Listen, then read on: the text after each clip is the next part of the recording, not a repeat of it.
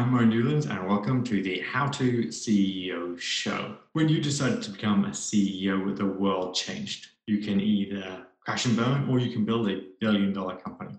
Building a billion dollar company is really hard, but we're here to give you the knowledge, advice, skills, and expertise to build that amazing company of your dreams. In this show, we're going to be looking at how CEOs deal with stress. This stress is unfortunately what tends to come with the job of CEO.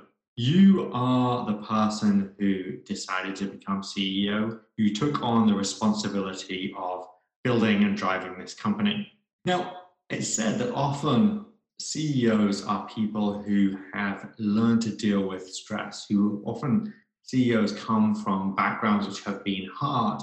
And it's said that um, CEOs often start companies or engage in activities that put them under pressure because they like dealing with stressful environments and they like to overcome challenges. And by taking on more and more, for example, taking on becoming CEO, you put yourself in the scenario where you are taking on pressure because you've learned to thrive on that and you actually want it as CEO. So I think one of the first things to do about thinking about uh, how CEOs deal with stress is to think about why you want to be CEO, why you're taking on this role, and do you really thrive under stress? And what stresses are you taking on? So, when thinking about how CEOs deal with stress, I think that's one thing that's really crucially important to think about. Do you really want to do this project? Do you really want to be CEO? Okay, let's saying that you really want to be CEO and you really want to take on this project, even though it means dealing with stress. So the question is when stressful scenarios arise, how do you personally deal with them? What are your personal coping mechanisms? And I think you should personally, as CEO, write down how you deal with them, how you cope with them. Do that first.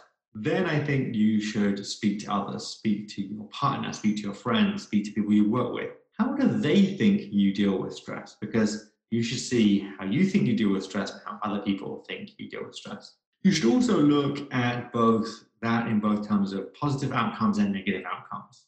A lot of the times that we way we deal with stress can be really beneficial to us. Maybe we have some particular coping mechanisms that actually really help us and help those around us. Maybe we also though have some negative ways that we deal with stress and we can try and eliminate those.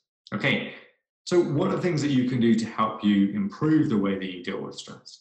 Well, number one is to set up, create healthy routines. Create routines in your life that help you cope with life as you're going along.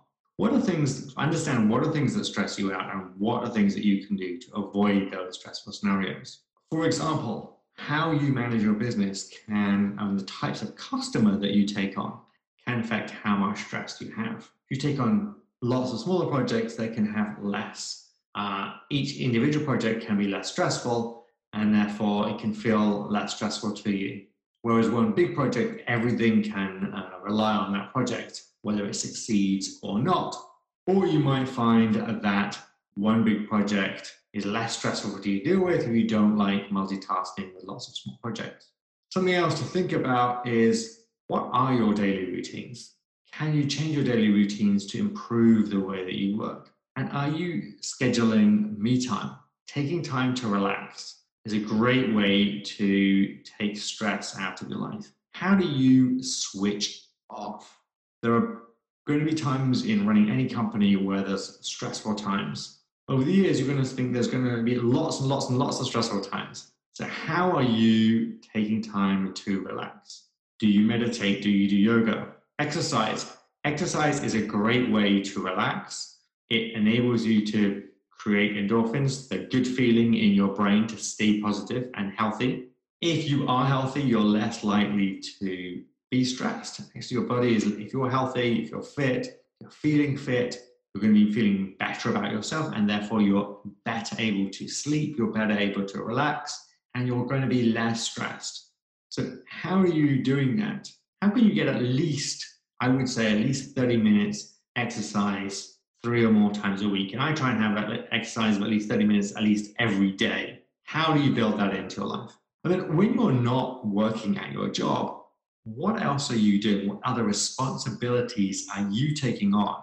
Are you taking on too much stuff outside of your work that's not enabling you to get me time, alone time, quiet time where you can de stress? Another uh, important element is how do you share responsibility? When problems arise, how do you not go up against this alone?